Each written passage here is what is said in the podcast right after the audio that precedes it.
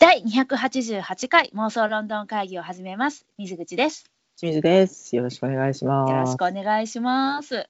はい。はい。うんちょっと今日さ、はい。あまりにもショックなニュースが飛び込んできてしまいまして、はい。我らがジョン・ルカレー先生、うん。89歳で亡くなられたそうでございます。89歳だったんだね。すごいね。なんか本当にさ、ま、何回もこの話してると思うねんけど、勝手に不死身やと思っててん。そうだね。いやー人間の死亡率は100%って本当だったんだね。コピーライティング、ケラナ。そう、ケラさん見てはった。うーん、そう、悲しいね。なんか私もさ、うんあのやっぱりねあのまあもちろん皆さんご存知かと思いますけれども、あはいのたくさんのねあのスパイ小説を書いてらした方でありまして、まあ、はいご自身も元スパイの経歴を持たれていた。うん、諜報部でね、うん働いてたので。そうでねいっぱい映画化もしていてうん。私たちがこの間ね偏愛ぶりを語ったばっかりの裏切りのサーカスはい。カテラ・ソルジャー・スパイもあのこのジョン・ルカレ先生の作品が元だったりとかしてね、はい、うーん。素晴らしい作品たくさん残してくださって。なんか改めてよ見たら私さ最新刊をチェックしてなかった私としたことが。あ最新刊は何、まあ、日本で、えっと、単行本で出版されてて、えっと、7月に出版されたものが「うん。スパイは今も謀略の地に」放題がかっこいいね。うん、うんうんうんうん、スパイは今も謀謀略の地に？うん、謀略計りごとですね。なるほどね。うん、でそれ見てたらあらすじ見たら、うん、えっとねうん EU 脱退で混乱しているイギリス国内を描いてるのよ。はあすごいね。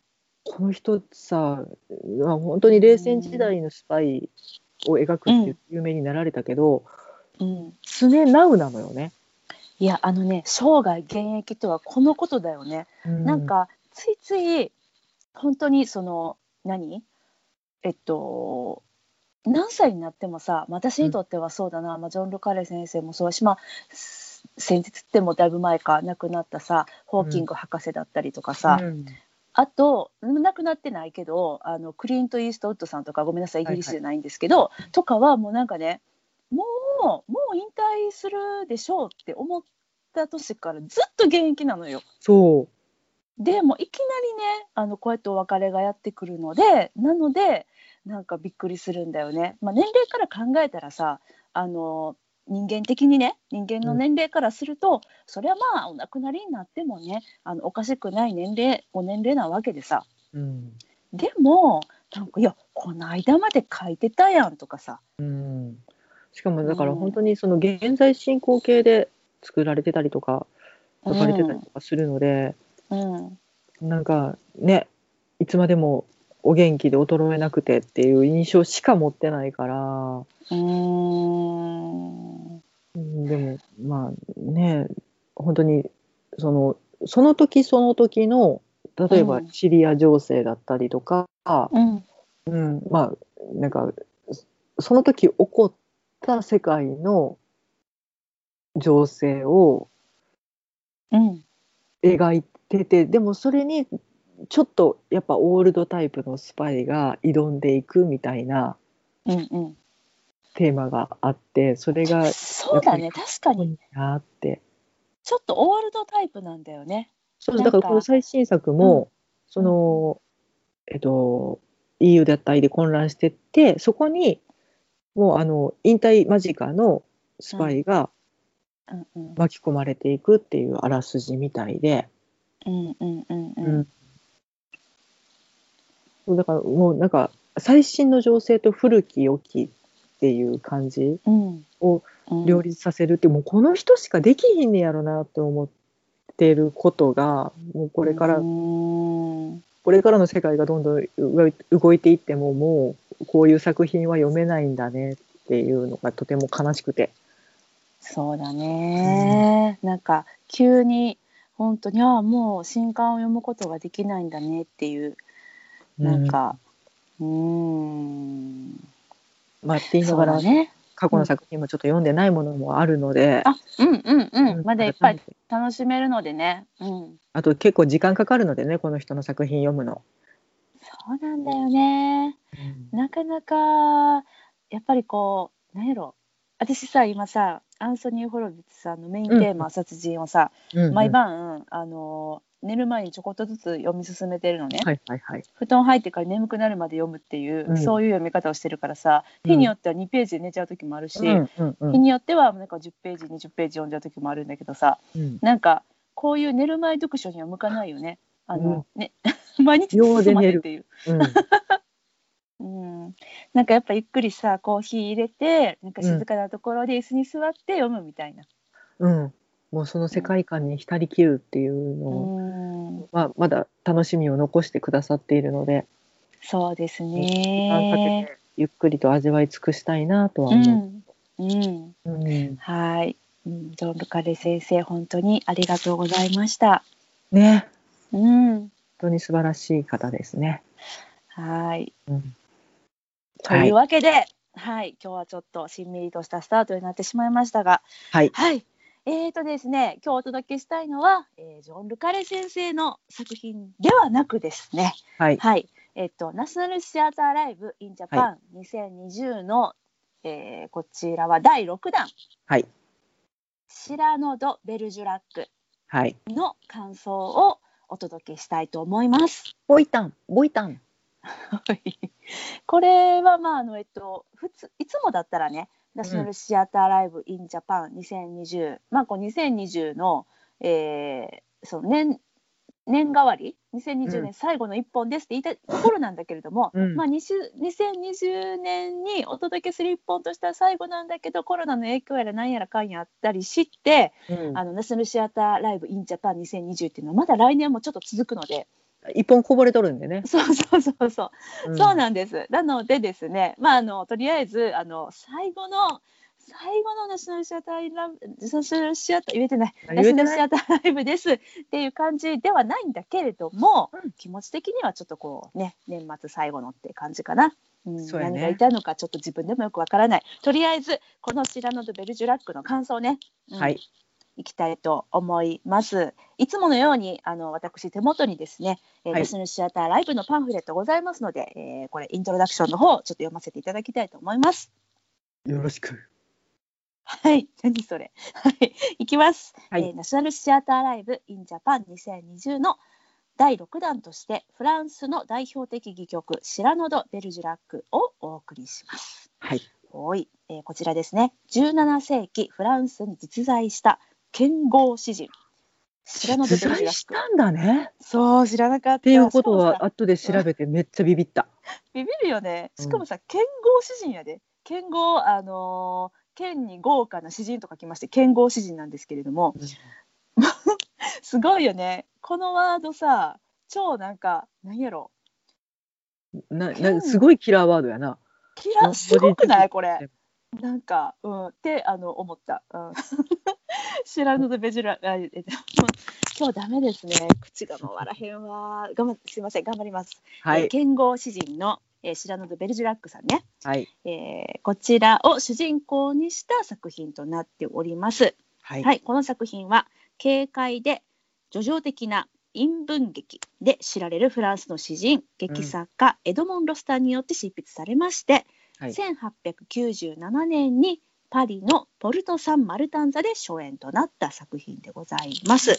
はい。はい、こちらの、えーシラノ・ド・ベルジュラック人の名前ですね。実在した人なんですけれども、うん。えーコンプレックスがございました、うん。えー大きな鼻のコンプレックス。こちらに悩んでおりまして、うん、で一人の女性をですね胸中でこう思い恋したい続けたんですけれども、えーというねちょっとこうそういう恋物語うん、がメインとなっておりまして、まあ、この物語なんですけれども、えー初演からずっと100年以上にわたってですね世界各地で上映が繰り返されてまして、まあ、映画化とかもあとミュージカル化もされているということで、うん。うん。日本でもねあの何度かされてます。私たちもね聞いたことあるもんね。このてか見たことあった？しんちゃん。シラノ・ド・ベルジュラック。なんとなく、うん昔の映画の画像が思い浮かんでるから多分触れたことはあるんやと思う。そっかそっか。私はね、もう本当にこのワード何回言ったかって感じで今回も言っちゃってごめんなさいって感じなんですけれども「夕刊クラブ」で知りました。はい、はいはいはいはい。うん。そう。でもなんまあかどんうん。有名なね。うん。うん。そう。めちゃくちゃ有名な物語。うん。うん。でなんかそうなんだよね。で、えっと今回ねそのナショナルシアターライブインジャパン2020こちらで、えー私たちが見させていただいたのは、まあ、どういったものだったのかと言いますと、うん。2019年に、うん。昨年ですね、えーウエストエンドのプレイハウスシアターで上演された、えージェイミー・ロイド・カンパニーというですね、うん。プロダクションによる、あのー作品です。うん。うん、で、えーまあ、このジェイミー・ロイドさんが演出されたんですけれども、えーうん主演がですね、えージェームス・マカボイさんですね。X のシリーズで知られる俳優とここに書かれております。そうです。うん我らがマカボイさん、うん、はい。がまあ主演を務めたことであの話題になったのもあのさることながらですね、まあ、このジェイミー・ロイドさんの演出が、まあ、非常にですねこうミニミニマルなステージングうん。ここに書かれてますけれども装いも新たに生まれ変わったそうです、うん後でまたねこちら演出などにも触れさせていただこうかと思いますけれども結構まあまああの現代的なあの演出うん。パンチの効いた演出でございましてうんこれがまあまあ好評を得たというね、うん。これまでにない、あのシラノとベルジュラックのあの世界そしてこのマカボイさんのシラノ像っていうのがすごくもうなんかあのよかったっていうね、うん。何この私の語彙のなさ、うん、そういうあれであの めちゃくちゃ好評を博したそうです。はい。うん、好評を博したのはわかる。わかるよね。わかる。そうそうなんよそうなんよ。なんでねえっとちょっとこれねお互いねまあ今日またあれですよ私たち別々に見に行って今ここではい初めてどんなんやったねっていう感想を今から話すんですけれども、うん知らんのでねお互いの感想をね、うんうん。話をしていきたいなと思います。はーいーい。とストーリーちょっと説明しとく？どんなストーリーかっていうの。下からネタバレ参ろうか。わかりました。じゃあちょっとさらっとね触りの部分だけねはいストーリーこちら、えーご紹介させていただきます。はい、えー舞台は17世紀中頃のフランス。はいうん、えーっとですねまあガスコン青年隊というねあのーなんて言うんですか？これ何なんなんなのかな？隊軍隊？ほうほうほう。うん。そうだね。に属す属するシラノド・ベルジュラック。はい。彼は詩人で見客でそして哲学者、うん。豊かな才能と強い正義感を持った武勇者だったがすごいなこの形容、ただ、まあそんな武勇者であってんのこれ、うん、武勇伝の武勇に武何勇者。者のものね。うん武勇者、うん。なんか読み方がすいません。ちょっとわからないんですけども、うん。だったがあ美男とは言えかねる大花の持ち主だったため大きな花ですね、うん。うん。えー愛するいとこのロクサーヌへの恋心をじっと胸の奥に押し隠していた。うん。対するこちらロクサーヌさんは、はい。えーシラノと同じ青年隊の若き精鋭でかつ美男子のうん。クリスチャンに一目惚れをしうん。そしてシラノに恋の相談を持ちかけるんですね。うんで、まあ、クリスチャンもこのロクサーヌのことをちょっとこういいななんて思っていたわけなんです。可愛い子いたんだけどね、みたいなね。そうそうそうそうちょっといい子いたよみたいな。うんなんですがこちらのクリスチャンシラノとは反対でうん。めちゃくちゃあのかっこよくてもうほんと耳麗しいんですよね。うんなんですがあの口下手で文才がないと。うん。うん、もうあのね誤解を恐れずに言います。ちょっとおバカちそうですね、うんアホでしたねそう、うんまあでそこがねあのまた愛嬌があるんですがたゃん。だ、あの彼からしたらね口下手で文才がないっていうそんな自分ではこのクリスティ、えー違うわロクサーヌさんはですねこうん。の才女と噂だったんです。ね大学とかにもね女ながらに通っていたりとかするうんそんな才女と噂のロクサーヌさん彼女の心を自分では捉えられないのではないかみたいな彼は彼でこう自信がなかったわけなんですよね。うん。そしてですねあのそんなクリスチャンを見て白野さんね自分の誠の心情を語るのに、こんな男がいてくれたらなとここにおったじゃないかと白野さん。思うわけなんです。それで手を貸そうじゃないかうん。とクリスチャンに持ちかけまして、うん。この恋文の代筆ラブレターの代筆をですね白野が買って出ると。うん。白野さんは自分の恋心を隠しながら2人のねクリスチャンとロクサーヌさん2人の恋の仲裁役を務めつつですねこうクリスチャンを通じてこう自分の恋心をずっとロクサーヌに綴っていたと送っていたという。うん。ね。ただ、まあ中二病の話、まあいいや。もう そうそう。ここまで私さ話しておいてさこれストーリーだけ聞くとだいぶやばいなと思いながら喋ってます。うん。うん。でまあね。ただここからやはりこうなんだかんだあるわけなんですね。ここからも喋ってもいいのかな。どうなのかしら。そうですね。そろそろ行かないともう完全にそうだよね。ストーリーネタバレになっちゃうもんね。オッケー、うんじゃあまあそういうね感じのまああの可愛らしいそのラブストーリーで始まる本作なんですけれども、はい、えー今回見てきて一体どうだったのかっていうのをここからネタバレありでお話ししていきたいと思います。というわはい。けで、はい、じゃあしんちゃんスイッチオフの号令をお願いいたします。えー、私なんかがいいんで、スイッチオフ。意味がわかんないでしょ。あのここからネタバレなのでね聞きたくないよっていう方はねスイッチオフでお願いしたいと思います。あ、しんちゃんもう一度お願いします。ちゃんとしてた。水口がちゃんとしてた。まああのもしね見る機会があればまた見ていただいてお会いできればと思います。うん、それではうん、まあいいや、はい。うんはいスイッチオフ。はい、よろしいでしょうか。はい。うん、これあれだね、スイッチオフの前にさ、良かったよとかさ、いまいちだったよとかさ、そういうの言ってなかったけど、良かったかな。それはいいか。もう聞いていただこう。それは、そうですね、そうだしな。うん、わかりました。うん。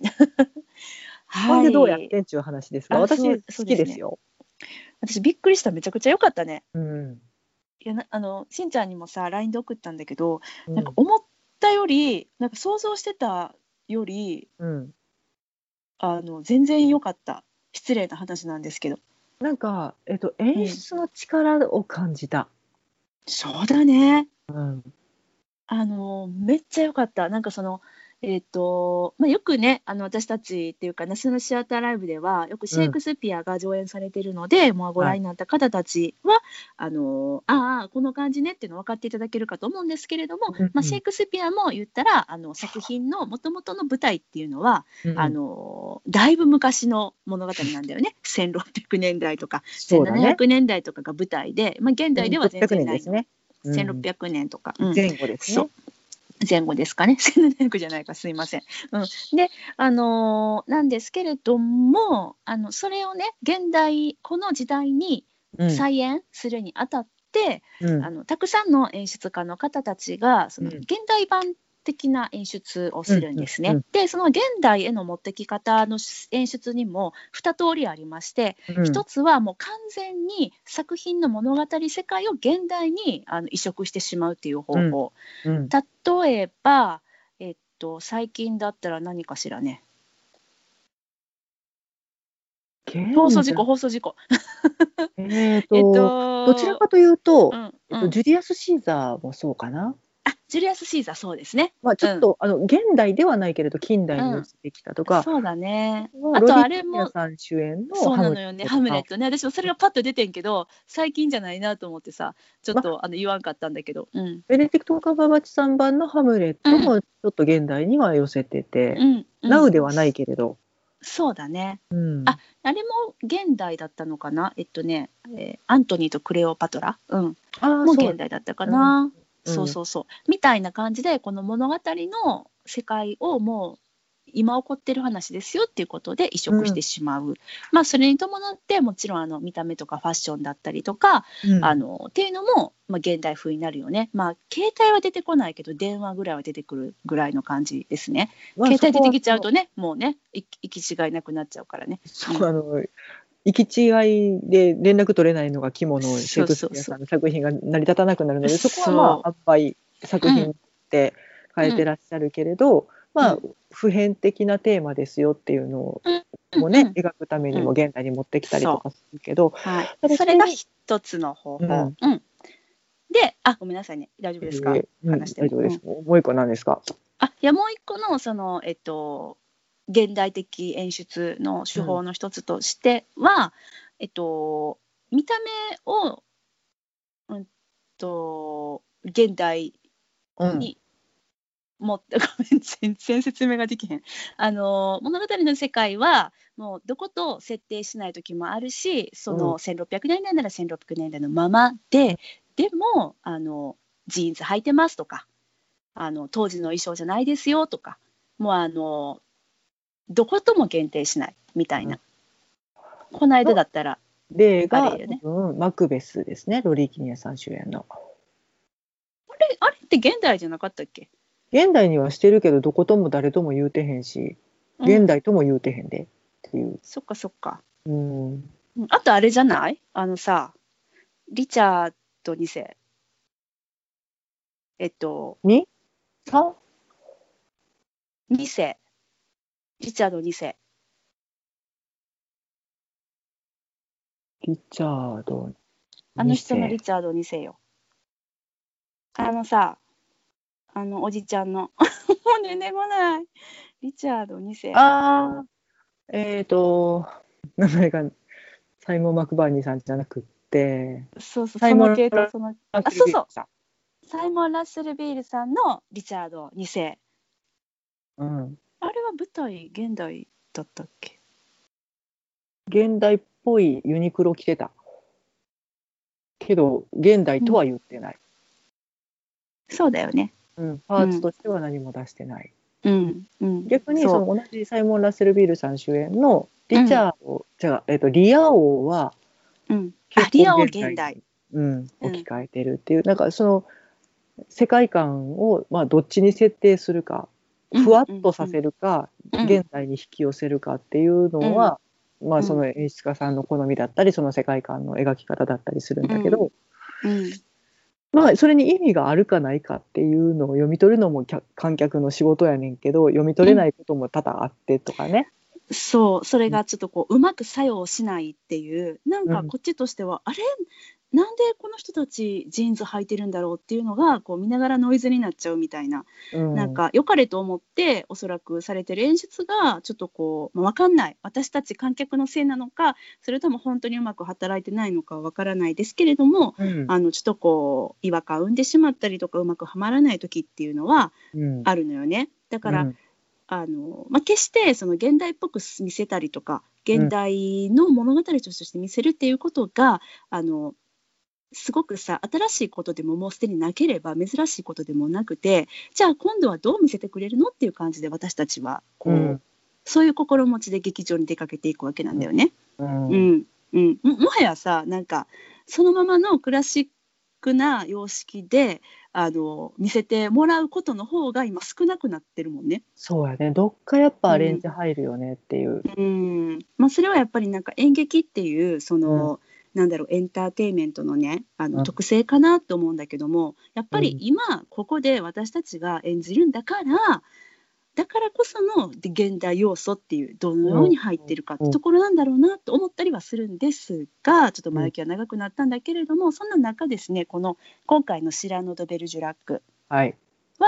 言ったら、えーさっきね、あのーストーリーのところで言いましたが17世紀の中頃のフランスがですね舞台となっているんです。で、うん。この物語上の世界のですねあの時代背景設定っていうのは全く変えることなくですね、うん。あのーまあ、とことんまで私はその現代化とは言わずなんか抽象化した今あるものを使ってうん抽象化した舞台だったんじゃないかなと思うんだけれども、あの分かりやすく言うと、まあ、見た目はみんな着てる服とかは今の若者の服なんですよね。うん。うそんうだね。そうで舞台セッシュな感じやったもんね。そうそうそうそう b ボーイな感じね。うんうん。で舞台セットは えーそうかなあの何もなくってあの、まあ、素舞台に近い状態であるのはちょっとした段差とあの椅子だけみたいなうん。感じの、うん。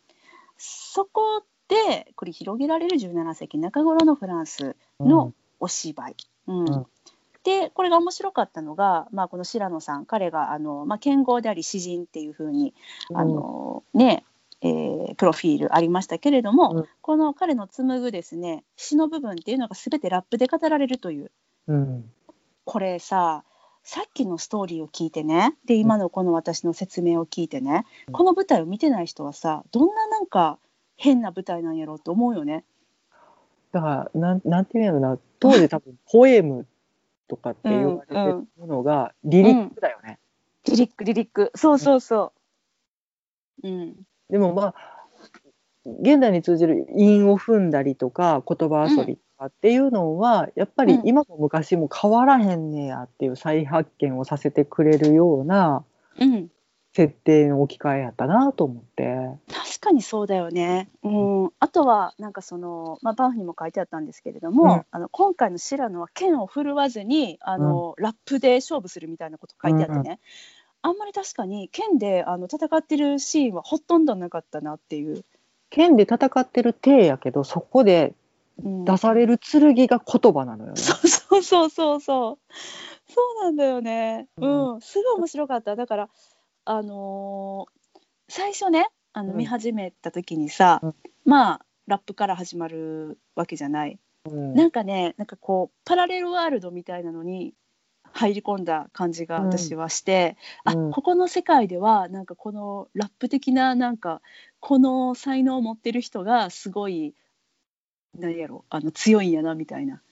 あそういう世界ねみたいな。なんですか、うん。私全然存じ上げないんだけどヒップマンっうん、てアニメあるよね、アニメかゲームかちょっとよくわかんないんだけど。え全然知らんねんごめん。ずっとラップ対決をしていって、うん。なんか言葉が力を持つ時代でみたいなうん。作品があって。うん、で例えたら分かっていただける方もいらっしゃるのかもしれないんだけどうん、なんかああるのよ。日本の作品で。ヒップノ、うんヒップノシスマイクかな。なんか、うん。うん、なんかそういう世界ちゃんそうアニメな結構知ってるから。私ほんとさ知らなすぎてさ知らんのよ。勉強しなきゃやわ。なんかうん。なんか知らんのかい、聞いたなと思って何やろうと思ったらそのヒップマイっていうやつでうん、ちょっと概要だけ見たらやっぱりその言葉でラップ対決で覇権争いをするみたいな、うーんそういうやつがあるんだね。あってうん。なの印象と言って分かっていただける方がいらっしゃったらそういう感じですっていう、あなるほど。その例えとしてね、うん、うんうん全然存じ上げげないからここから全然膨らまへんねんけどな。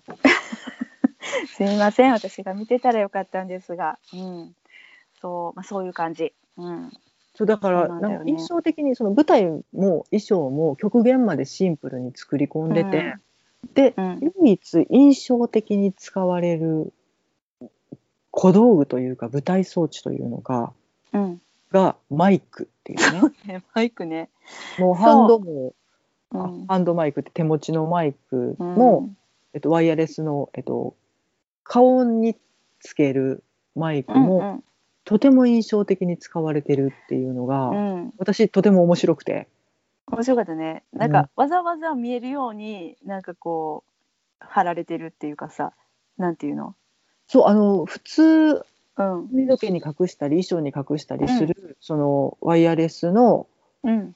ちっちゃいマイク顔の周りにつけるうんうんマイクをわざともう見せて、うん。もうテープもガンガン見えてるやんっていううんうん。状態でつけられてて最初に見た時にすごいえってなって。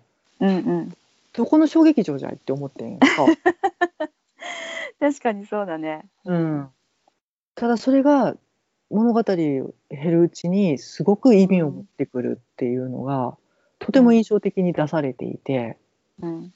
なんかこっちの方向性ありかっていう、うん。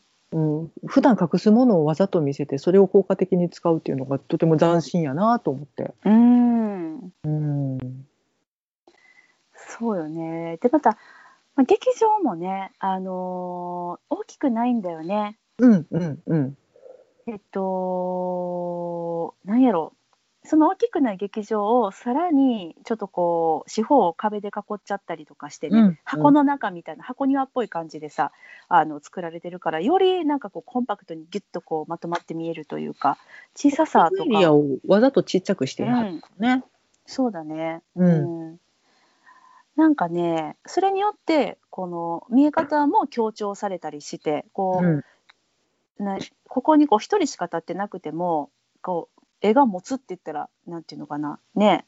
それがわざと強調されて力強く見えたりっていうのが面白かったなって見え方としてはうん。思いましたね。そう。なんかなんやろな。私こういう系のさアレンジの仕方うん。っていうのは実はあんまり好きじゃないことが多いの。うん。ようん。わかるわかる。わかる、うん。うん。ああこんな感じねってなったりするんだけど。小手先に頼りやがってって思ってしまうこともあるうん。うん。ねんけど。もちろん、うん、そいやでもそれがう、うん、効果的に感じれる舞台やったからうちらが意外と良かったって思う。そうそうですそうです。うん。あすっごくいいと思って。で、うん。なんか私はシラノ・ド・ベルジュラック初めて見たんだけど、うんうんあこんな話やったんやと思うと同時にうん。あのーすごい話自体もすごくのめり込んで見れたのね。ストーリーを知らなかったっていうのもあるんだけど、うん。なんかこういうのってその見てるとさ、まあ、この時代のあの作品特有なものかもしれないんだけれども、あまりにその時代間の隔たりがあるせいでちょっとこう、登場人物たちの行動っていうのがバカに見える時ってない？ハムレットとかもそうなんだけど、価値観が違うからね。うん、そう、うん。でなんか悩んでたりとか。そうそうそう。悩んでたりとかそう、あの怒ったりすることがさは？なんでそんなんで悩んでんの？とか、うんあでもまあでもいやいや、うん、きっとこの時代の人たちはねあこういうことで悩んで怒ったりしたいなっていうなんか一個フィルターをかませながらいつも見てたんよ。うん。それはそれで、あまあしゃあないよね。あの今だって時代が違うもん国も違うしと思いながらそれで見てたんだけどだからちょっと一歩引いちゃうところはあったんだけど、うん。今回はなんか演出のせいなのか何なのかあのマカボイさんの演技力なのかちょっと何が理由なのか私あの元のやつを見てないからさ何とも言えないんだけれども、うん。スタンダードバージョンをね。うん。けどすごいねあの素直にストーリーもはあの心に迫ってきましてねちょっと感動したもん、なんかなんか可愛かったしかわいそうやった。うん多分今までの作品って、まあその舞台化ミュージカル化したものももちろんそうだし映画とかでも、結構つけ花をつけてチラノを演じられるっていうことがああそう多だね。くて、私も多分だからその、うん浮かんだ脳内イメージがそのつけ花がすごく印象的だったっていうのがあってんけど今回うん。マカボイさんそういうこともされてなくて、そうだね。それに触れるの忘れてたね。そう大きな鼻がコンプレックスって書いておきながらね、あとセリフでも散々言っておきながら、うん今回マカボイさんはしあの白野役のマカボイさんは全くそんなつけ花なかったんだよね。普通のまんま。うん普通にあの彫りの深いかっこいい、美しい顔立ちをされているので、うん鼻はすごく鼻筋が通ってうん綺麗なんだけどうん。綺麗なお顔なのよね。そうだよね。うんでもなんか逆にそれがすごい私はあのーメッセージというかさ、うん。多分人から見たらそんな鼻の大きさなんてあの大した問題じゃないんだけども自分がすごく悔や悩んでるっていうのが逆に伝わってきたなと思って。まああの、うん。他のキャスティングで結構なバラエティープリで、あうんうん。そうですね。うん、もうななんかね小さな人がいれば太った人がいて、うん。うん、アジア系の人もいなぜかいてとかっていう、うんうん、多様性をわざと持たせてらっしゃるんだろうなっていうのがだから白野も別にそれ個性の一つじゃんっていうのでうん捉えれるよねっていうのがちょっとし白野くんこじらせちゃったからこうなったんだけどねっていううんうんもう一つの裏のメッセージなんかなと思って。ああでもそれもあったかもしれないね。うん、なんかみんなそれぞれ個性があってそれぞれの個性の中で楽しく生きてるのに、白野くんそないに言うほどちゃうんちゃうみたいな。そうそうそうそうそう。うん、なんかそういうメッセージに感じたよね。そういうふうになんかメッセージというかあの私らもこう見た目だったりとかで気に病んだりとかすることがさ、うん。言うほどやでみたいな、ううん。ん。うんっていうふうに言われてるのかなって。ううんん、そうだよね。うんそれぞれやでっていううのを、んうんうん。まあそうだよね。うん花のこと言う前にそれやったらもっとなんかあの見た目に特徴のある人おるやん舞台上にっていうねそういう状態だったもんね今回うん本当に。うんでもそれぞれが、うんまあ、コンプレックス感じてらっしゃるかもしれないけれどそれぞれにたくましく生きてらっしゃってっていうのがすごくメッセージとして感じられて。うん。ただ周りの人いや鼻多少でかいんかもしれんよ。うん。でもなんか普通やったらからかいとか愛情表現で終わるものも、なんか白野がめっちゃ気にしてるからちょっと触れられへんよなみたいな。うんうんうんうんうんうん。確かに。うん、なんかね。もう言うたら面倒くさいからもうあれには触れたらあかんで的なうん。コンプレックスこじらせ系に見えてしまって、だからこそまあうん。余計ちょっと悲しいというか、うーん。そうよね。いやそんなことないのにみたいな。なんか見てるこっちとしてはさ、うん。えもうそのまま素直にさロクサーナちゃんに恋心を伝えたらいいやんって思うタイミングいっぱいあってさ、でも言えなくってみたいな。でも多分な、ロクサーヌそんな気にしてへんでっていう。あ全然気にしてなかったね。ううん。んうーん。って思うわだからそのメッセージをなんかビジュアル的にも演出で見せられてるのすごいなと思って。思ったね、うん。そう。すごくなんか気持ちのいい演出だった。うん、なんかすっきりパッキリはっきりみたいな。うんそうね。いやー、うん。本当に。うん。だから途中でなんもう全然ストーリーに触れちゃいますけど、うん。あの軍隊に白野がいて、まあ、うん。ちょっと上官がね嫌な人でうん。最前線に送り込まれちゃうのよね。そうそうそうそう。うん、でその中で、まあ、あのちょっと状況どんどん厳しくなってきてっていう時にでもやっぱり俺らには白野がいるってみんなにすごく頼られていて、うんで俺らの隊長白野・ドベルジュラークみたいな。ラップね。シラノとバルジュラーク、シラノとバルジュラークっていうね。白野白野ってずっと言ってたけどそうそうそう。でだから周りの人はとても愛情を持って尊敬を持って白野君に接してるんだけど、うん。白野一人がなんかその鼻がちょっとでかいぐらいでコンプレックスに感じてて、ちょっと近寄りがたい空気出しててでもみんなはもっと仲良くなりたいとか、やっぱりあいつ頼りになるから俺らの隊長やでみたいなのをご自慢に思ってるっていうのがすごいなんかね途中で感じられて節々に。あれうん端々に。節々あかんな 関節痛みたいな。端々にね。うう。ん、そうそう。だからそれが、まあちょっとストーリーが進んでいって、もう恋ものっぴきならなくなってみたいなのでどんどん悲しくなってくるっていううんどっかでうんうんかけ違えちゃっただけなんやけどなーっていう思いがどんどん募ってくるっていうのにとても効果的だったなっていう。そうだよね。うん。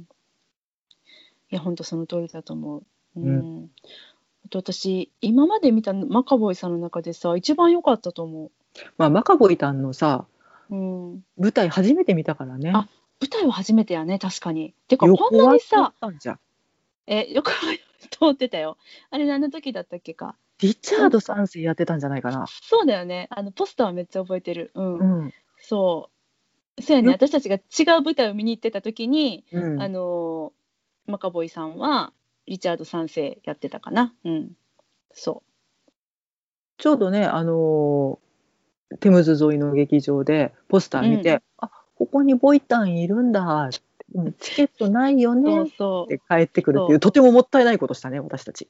う。うん。でも他の舞台見てたからな、その時な。しゃあないな。うん。当日券並べばよかったね。うん。いや行こうと思えば行けたんじゃねっていうそうなんだよね。なんか日本と違ってさ、なんかウエストエンドで当日券並んだら見れる可能性がすごいあるんだよね。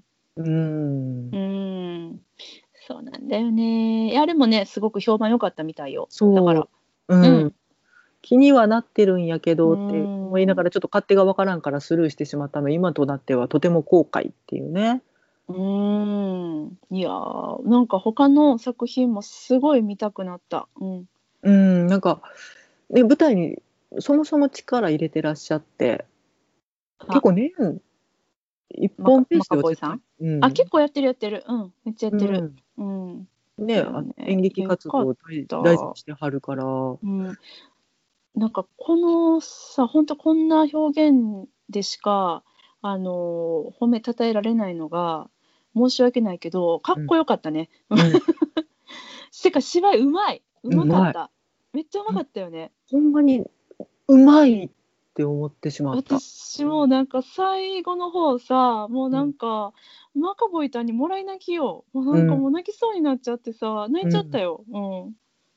すごかったね、うん、なんか舞台俳優が舞台の上でこうセリフを言うっていうのを見てね、うん。あの何やろついもらい泣きするっていうのってあるじゃない、なんかうん。映画を見てる時のさもらい泣きとまた全然違ってさ、うん。なんか本当にその俳優が喋ってるその感情がさ今生まれてる感情っていうのが伝播してきてうん。泣いちゃう時、うん。なんかねそれがねあのそれこそスクリーン越しやのにもうめちゃくちゃあって、うん。うわーっと思ってあこのタイプの人かと思って。すごい膨大なセリフ。しかももうほぼポエム。ポエムやからな、うん。うん。ポエマーだもんだって、うん、白野タンは。うん。を美しい言葉で語りながらでもそれにすごく感情が乗ってきて、うーん。なんかね、あのーこれはもちろん演出家さんの際だと思うんですが、うん。あのー最初っていうかねなんか同じそのミニマルな演出現代版、そしてラップっていうのに見えて最初から最後までそれを通しているように見えてうん。ちょっとずつその変わっていってるっていうか、あのー結構ね緩急がすごくある舞台だなってうん私は思ったのね。うん。うん。そのラップの部分があるからこそ、うん。そのとつとつと本当にあの全然ラップのメロディーに乗せずにうん。語る、ポツポツッとつぶやくそのセリフの重みっていうのかな、うん。それがめちゃくちゃ効いてくるっていうか、うん。めちゃめちゃ効果的って思いながらそこにガーンってやられましたね私。うん。うん。言葉を発しない時の表情でうん。言葉を使わずにこんだけ言葉にあふれた舞台やのに、言葉以外のところでもなんというか身に迫ってうんというか、目線一つでちょっとうるっときてしまうような、もう見る人間間が恥ずかしくて目を伏せるとかっていう。うん。か、なんかすごいライブ感すごいなと思って。うんそうだね。あとなんか演出褒めばっかりになっちゃうんだけどさなんかこういうその、まあ、どこまで私あの元々の原作があの、うん。脚色されてるというかあの、うん。今回の上演台本番でどんだけカットされてたりとかつままれてるのかはちょっと分かんないんだけれども、うん。あのこういうちょっと昔の舞台の作品の時にありがちなさ、このくだりいる？みたいなさうん。ところが、あの全然なかったあったんかもしれんねんけどその演出でパンパンパンパンってすごいあの気持ちよくさ飛ばされてたりとかして飛ばすっていうか、間をつまむことでテンポよく見せてくれてたから、うん。うん、気づかずに過ごしてたのかな。なんかそのまあメインは3人のあの心情の変化だと思うんだけど、そこに本当にこうびっくりするほどあの虫眼鏡で光集めたんかってぐらいそこにピシーってこう焦点が当たっててうん。見やすかったね分かりやすかった。うん。であと多分その成立年代的にも、まあ、物語としてはやっぱりうちらとしにしてはゆったりとしてるんやろなって思うものもだからラップっていううん。ツールでうんすごくコンパクトに、うん。なリズミカルに見せてくれるとかっていうのもうん。多分そのなんていうか退屈しない要素の一つやったんやろなっていうのは、そうやね。うん。なんかうん。普通やったらねあの朗々と歌うようにうん。読まれるようなうん。ポエムも結構スピーディーにあのボイスパーカッションとかに乗せて、そう。なんか本職のボイパの方だったらしいね。あうん、のいやすっごい上手だってびっくりしたけど。すごいよね。あの女性ね。うん。うん、めちゃめちゃ力強い音やったからうん。すっごいかっこよかったけど、うん。に乗せて紡ぐことによって現代人そっちの方がうん。耳に入ってくることもあるよなと思って、うんうゆっんくり力強く朗々と語られるよりもうんテンポに乗せてうん。今うちらがリアルに聴いてる音楽に近い、うん。うん、もので語られた方が耳に入ってくるというか。うんうんううん。ん、っていうのもだからほんまに現代人に合わせて作ったっていう意味でもすごいよね。うーん。なんか多分だけどね私が知らんだけでこういうなんかラップ風な演出にしてみたりしたバージョンって、うん、あの大なり小なりすごくいっぱいあると思うのよね。うん、あると思うんだけどなんかもうこの作品を見てしまったらいやこれ以上のものってあんのかなって思うぐらい多分その、の、そういう演出をしてきた人とかこれからこれこういうのやってみようって思ってたその演劇人の人がこれ見たら、絶対悔しいと思うそういう作品だった。もうなんかめちゃくちゃ良かった。うん、その欧米文化圏でさ私たちがあんまり触れられないけど、その朗読会とか本屋さんでやるうんうん。詩のバトルみたいな。うん。なんてなんていうんやっけな。日本でもやってらっしゃって。あるね詩のバトル。詩のボクシングか。うんあるあるある。うん。みたいな感じで即興でうん。バトルするっていうのをねうん身近に感じてらっしゃる文化やと思うからやっぱそういうの馴染みが深いんやろうしうんなんかそういうインプロ系っていうんですか？うん即興でどんどん対決していくみたいなのを見てでもとても音楽的やからなんかジャズとかやってる人とかめっちゃ悔しいんちゃうかなこれって思って見てたう。ーん確かにそうかもしれない。うんなんか全ての芸術に通じる即興性の力みたいなのを凝縮したんかなっていう。うんうんうんうんうんうん。のもうだからななんというかヨーロッパ的というのか現代的というのか、まあ、に私があんまり触れられてなかったのですごく斬新に感じたし、うんうんうん。うん、なんかこの文化圏羨ましいなと思って見てたけど。そうだね。いやー、よかったですね。本当に、あの、めっちゃ。うん。なんかね、あれあと私、なんか、これってどうなんだろう？みたいなとこあった気がしたんだけどね、ちょっとなんかそれも忘れちゃったぐらいによかったね。一個うん一個自分私がうん疑問に思ったのは、そのハンドマイクを使う使わないとか、ああ、それは前を向いてこと、うん、前を向いてしゃ語る言葉とうん。相手に直接語る言葉とっていうのがちょっと私にはちょっとなんかルールがあんまり発見できなくて何の意味が、どっかに意味があるはずやねんけどなーって、うんうん。うん、考えながら見てて結局それは私は答えが出なくってっていう、うんうんうんうんうんうんうん。うん、そのルールが見つけられへんかったのがすごい悔しいけど。なるほどね。うん、私もそれはちょっと分かんなかったね。ルールあったのかな？わかんないんだけどでも明確に使い分けてはいるから、うんうんうんうん。うんそうやな。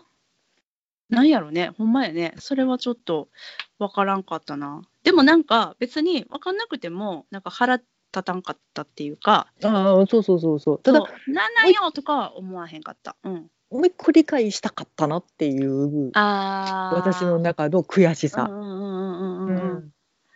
なるほどね。うん。これはでも本当に演劇的な、その、なんやろ。面白さっていうか、うんあれ？ちょっと待ってよ。マイクがおかしいな。マイクがおかしい。もうこのこの議題でマイクがおかしい。マイク、あ、オッケーオッケー。私のマイクがね、すいません。ちょっと、あ、えーっと、こちらですね。あ、右耳ですか。えーっと、あ、はい、マイク戻りました。大丈夫です。すいません。刺す方間違えとったな。さては。いやいやいやいや。違うね、ちょっとね、あのーすいません、ちょっと私のマイク調子おかしくてさ、もしかしたら、さっきまでもなんか大丈夫かな、録音がちゃんと取れてるか心配なんだけど、うん。はい、えっ、と、そうです。あの、そういう、すみません、あの、私のマイクの話じゃないですよ。あの、劇中のマイク演出が、うん、あの、気にならないほど、まあ、そんなことどうでもいいことだよねって思うほどに、もうなんか私はいいです。これは気に入ってますって感じの舞台でした。うん。うん。よかった。うん。ね、絶賛ばっかり言って申し訳ないけど。ね、え？トム・エデンさんね。もしもし、しんちゃんいりますか？私はいますよ。あ、おったおった。あ、知ってた？それしんちゃん。気づいてた？うん。こいつなんか見たことある。なんか向かっ腹が立つと思ってたら、やっぱりトム・エデンか。なんでよ。そう、えっと、視聴者の皆様に、あのリスナーの皆様にですね、ここでナショナルシアタークイズ、あのーはい、ここまでねお聞きになった皆さんはきっと「シラノド・ベルジュラック」をご覧になった方かと思います。そしてこれまでのナショナルシアターもあの見てるよっていう方向けのですね、うん、非常にニッチなクイズになるんですがこの「シラノド・ベルジュラック」の中の登場人物で、あの、うん、ガスコン青年隊の上官のドギッシュさんを演じてらしたあの嫌な上官ですね、うん、トム・エデンさんさて何の作品に出ていた人でしょうか？えっと、はい、アマデウスを先言っとこうかなあアマデウス出てはったっけアマデウス出てはらへんかったっけ出てた、うん、出てたねうん、うん、はなんか、えっとちょっとこうだいぶ高貴な王族の役やっけな。うん。うん、すごく高貴な役をやられてて。うん、うん、まあ軽快ではあるけれど、うん、かっこいい役したされてましたね。はい。うん。はい。でもう一個言った方がいいのか？これは。まあそれがあれですね私が言いたかったメインステージの方ですか？メインの方ですね。はい。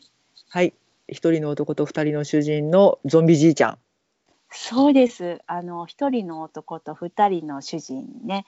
これの中盤からちょっと後ろ目に出てくる、うん、何回も志村後ろ方式で、うん、あのジェームス・コーデンさんたちにガンガンやられてた、うん、なんかもう死にかけみたいなおじいちゃんの人。80歳で初仕事みたいなやつやんあそんなそんな設定のおじいちゃんだっけかね、うん、うん、に出てた実は若い人でしたっていう、そういうねあのそうやったんってあの頃はそれはそれで驚いてたんですけれども、うん、そのトム・エデンさんですねが今回はあのまっとうなあの年代の役で ご自身に合った年代の役で出演されてたということでね。うん、うん、ただあの人ほんとずるいね。うん見るたびに顔が違うっていう。すごいね。その、えっと、上官で、かつ、あと、ロクサーヌをちょっと手に入れたいって思ってた人なんだよね。うん。うん、で、あの、そんなことがあったので、ロクサーヌと恋に落ちた、その、リスラノではないクリスチャンが、うん、のことを、なんかこう、わざと、あの、ね、戦地うん、そうそうそう。に陥れるために戦地に送り出したら自分も行く羽目になって、うん、なんか自分も言ってたね、おるんやと思ってびっくりしたけど、うん、自分も結果極限状態ちょっと悔い改めるみたいな、うん、うん、そうそうそう。そういう本当にねこれもまたちょっと例えが古すぎるんですけれど、まあ、ハイカラさんが通るの伊集院少尉みたいな目にあってましたね。わかるかな、この例え。分かってくれる人いると思う、うん、昭和。はい、はいが途中ですんごいふざけたラップをしてはって、うん、あそうそうそうそう。あコメコメディアンの際ここで発揮かって思ったね。うん、うん、もう「ヘイメン」みたいな古い形の、うん、何？えっとそれは何やろ？えっとラップっていうか、うん、えっ、ー、と棒読みみたいな。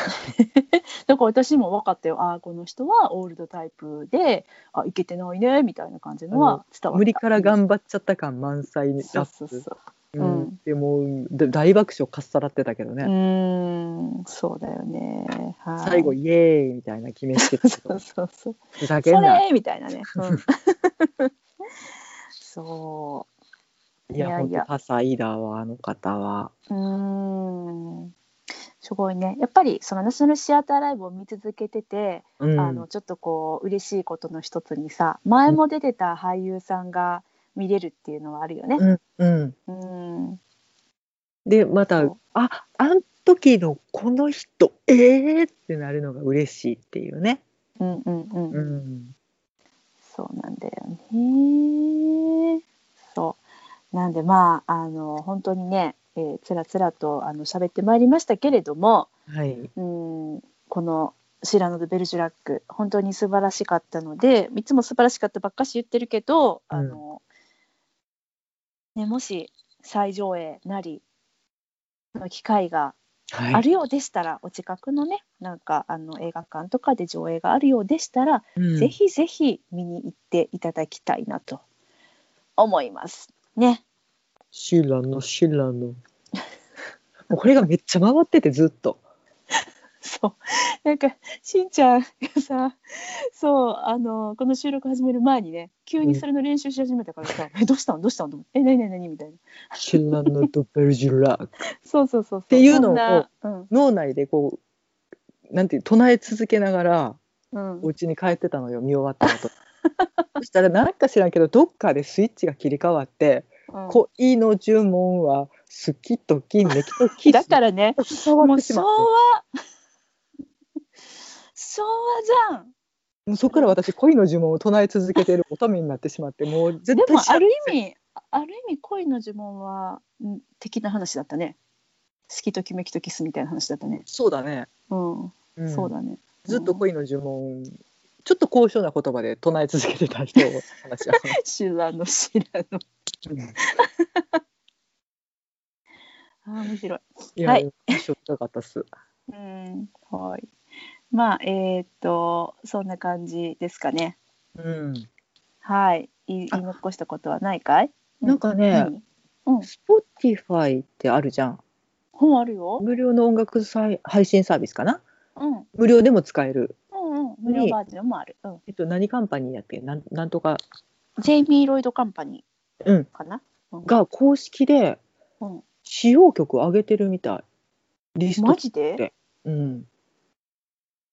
私もちょっとあんまりちゃんとえ見れてじゃあその知らぬ知らぬも聞けるってこと？いや違う。えっとななん多分元にした曲とかなんかなそういうこと。かな途中でまあ普通にかかってた曲とかやと思うんだけどうんうんうんうんあのカテコでかかってた曲みたい。あカーテンコールでかかってた曲とか、なんかリスト化されてて、うーん。そうなんや。うん、なんかツイッターかんかな？じゃあもともとあった曲とかをかけてたのかな？かなんか、えっと自分たちでアップしてくれくださったのかわからないけどシラノとベルジュラックじゃないや。えっとジェイミー・ロイド・カンパニーで調べたら出てくるのかな。出てくる。へえぜひぜひ聞いてみたベルジュラックでも出てくるかな。本当、ううん。ん、ちょっと一回検索。してみていただいて、うん、聞いてもしかみよしたらその。原曲というか、はいはい。うんうん。になるのかもしれないんだけどちょっとそこまで私も曲に集中してなかったというか、言葉に集中しちゃってて、うん。うん、ちょっと不明確で申し訳ないんだけど。いえいえいえいえ、あ、うんぜひちょっと聞いてみたいなと思いました。うんはい。というわけでですね、はいナショナルシアターライブの2020はまだ、えー年明けてちょこっと続きます。次回の、えー作品お知らせさせていただきますとあ、次回ですね。うんはい。ハンサードうん、という作品で予告編がなんか流れてたね、流れてた。ううんかっこよさそうな。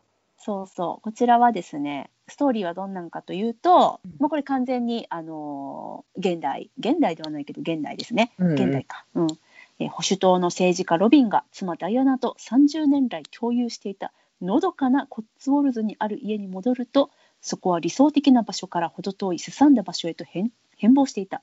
うん。妻は酔っ払い庭は狐に荒らされ潜めていた秘密の事柄がそこら中から顔を出していてという二人芝居ですね。妻とその夫による。絶対犯人ピーター・ラビットやろ。それはね可能性あるね。やろ。う否めないなうーん。ああ面白い。うんそうですそうですいやー。あえっとねなんか。1980年代のサッチャー政権下のイギリスの政治事情が背景だそうですね。なので。ああまあ激動の時代です金過去金過去、うん、政治家の男とその妻の結婚の危機を描くということでございますね。なんか写真撮る時と「はい OK」って言われた時の表情の落差がすごいみたいな、そうそうそうそう。うん、予告編がかっこよかったけどなんかちょっとシンプルな感じで、よかったね。役者力で見せていただけるのかなって感じのね。うん、セリフ劇でしょうねきっとうんね。これさ、えっと、出演がリンゼー・ダンカンさんとアレックス・ジェニングスさんってことなんですけど、はい、リンゼー、鼻が詰まってきた。リンゼー・ダンカンさん。うんリンゼー・ダンカンさん、あの、シャーロックのレディー・スモールートさん、あの、演じられてましたね。どれだ？あのーマイクロフトお兄ちゃんとちょびっといい感じになってた人。ああそうかうん。なるほシどな。ーズン3から4にかけてかな？うん、うんそう。あのーえっと、ですね。うん。はあ、はあはあはあ、なるほど。うんそう。なので、ああ、あの人やーって、あの、ちょっと私は予告編を見て嬉しくなっちゃった。そんなお方です。綺麗な人なんだよね、すごく。うん、すごいなんかかっこいい感じ。そう、大人の女性って感じ。そうそうそうそう。そうスーツが似合う感じのね。はーい。アレックス・ングさんももうね映画でおなじみなのでね、うんうんうん。うんミス・シェパードお手本にとか、はクイーン。とかとても印象的でしたけれども。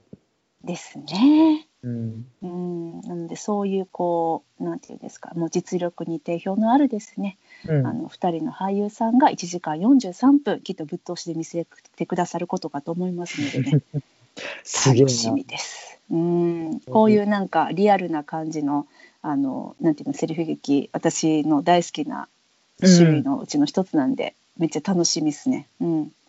これはこれでまたあの違った意味で言葉の殴り合いが始まるんだろうな。そうなんだよね、そうなんだよね。う、うんんそう。いやいやいや、はい。というわけで、こちらはですね、2021年、来年の1月15日からはい21日まで、また1週間のですね、上映となってますので、ぜひぜひ、あの、手帳に皆様、予定書いていただいて、ちょっとまあね、このご時世なので、本当に映画館の上映だったりとか、こう街の様子とかね、どうなってるかわからないんだけれども、まあ私としては、まあ、行けたらいいなって、あの、できれば行きたいなと思いながら、楽しみにしながら年を越したいなと、うん、負けないわ。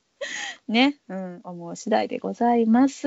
まあ、皆様もちょっとねあのお気をつけて、はいちゃんと備えて見に行きましょうね。そうです楽しみにしね。て。うん、うん。ですです。はい。というわけでですね、あのそろそろ妄想ロンドン会議もですね、今年を収める、そんな時期がやってまいりました。はい。ねえ、2020年、本当になんか、ちょっと予想してなかった進行になったのでうねん。そうなんだよね。この、うんあのーいつもだったらね、マフタを開催する頃になるんです。はいマ。フタ妄想ロンドン的、えー。会議的が抜けたぞ。妄想ロンドン会議的あれなんだった？マーフタでしょ？アカデミー・オブ・フィルムフィルムシアター・シアターアーツ。アーツだ。そうそうそう、うん、本当はあのフィルムテレビジョンテレビジョンなんだけどね。あのバフタは。妄想ロンドン的でもねえからな。えっとバフタです。本家は、うんブリティッシュですはい、はい。そうバフタにかけましてマフタを、はい。あのこの1年間で見た映画とかドラマとか、まあうん舞台だったりっていうのの,、あの振り返りつつランキングをつけましょうみたいなのをいつもだったらお送りするんですけれども、うん本当にねあの今年月に1本見ようって言ってた課題映画が1月見て2月見て次9月とかにゴーン飛んでますからね。なのでそんな状況ではあるのでちょっとねこの妄想ロンドン会議場でこれまでいろいろあのレビューしたうん。作品の数々っていうのを振り返りつつ、うん。まああのまあ、ランキングってほどでもないんだけれどもあの、うんそういうねあのこんな作品があったねってこう振り返るそんな時間を設けたいと思います。はい。うん、のでもしよかったら次回も聞いてくださいっていう感じかな。皆さんと一緒にね、うんちょっとこの激動の年を振り返れたらなと。ねえ、うん。ほんと激動したね。うん、そうやけど、今でしか見れない作品もあったじゃんとかね。そうやね。うん、うんこの機会でないと見れないこともあったじゃんとか、もう、うんあの、全部プラス方向に捉えていきますよ。はい。そうだね、そうだね。うん。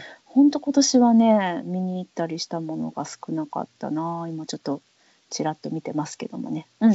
まあまあ、ねそんな感じでちょっと限られたものではあるけれどっていうのを、うん、うん。振り返っていきたいなと思います。はい。そんなところでしょうか。出すな。はい。というわけで、妄想ロンドン会議ではお便りを募集しております。ハッシュタグ妄想ロンドン。え？うん、ハッシュタグ妄想ロンドン会議をつけて、あの邪魔しないでください。お願いです。あの、ハッシュタグ妄想ロンドン会議をつけて、ツイッターでつぶやいていただくか、直接私たちまでリプライください。ハッシュタグマフタ、MA、MA、FTA、うん。はいハッシュタグ MAFTA で、え、合ってる？合ってるよね。あ合ってる合ってる。うん。うんで、あのーこれまで皆さんがご覧になった作品についてつぶやいていただいても、あのもちろん結構です。はい。というわけでですね、えー そう、しんちゃん、マフタの季節になるとなんか知らんけどね、マフタって急に叫び出すっていう病気がね、始まるので、私もちょっと意味がわからないんですけれども、はい。あの、メールでのお便りも、えー大歓迎です。妄想ロンドン、アットマーク Gmail.com、MOSOLONDON、アットマーク Gmail.com までお便りください。さあ、皆さんご一緒に。マフタわかんない。いや、じんちゃん、じんちゃん、あの、本当にちょっとわからないんで。あそういう、あれやね、なんかあの、ジングル的な？あ、そうそうそう。あと気合い入れ？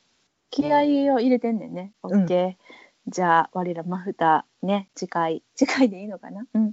あの、ね思いっきりね、うん。見たものについて語りましょうぞ。はい。はい。えーというわけで、今日はこの辺りでお別れしましょう。さようなら。ありがとうございました。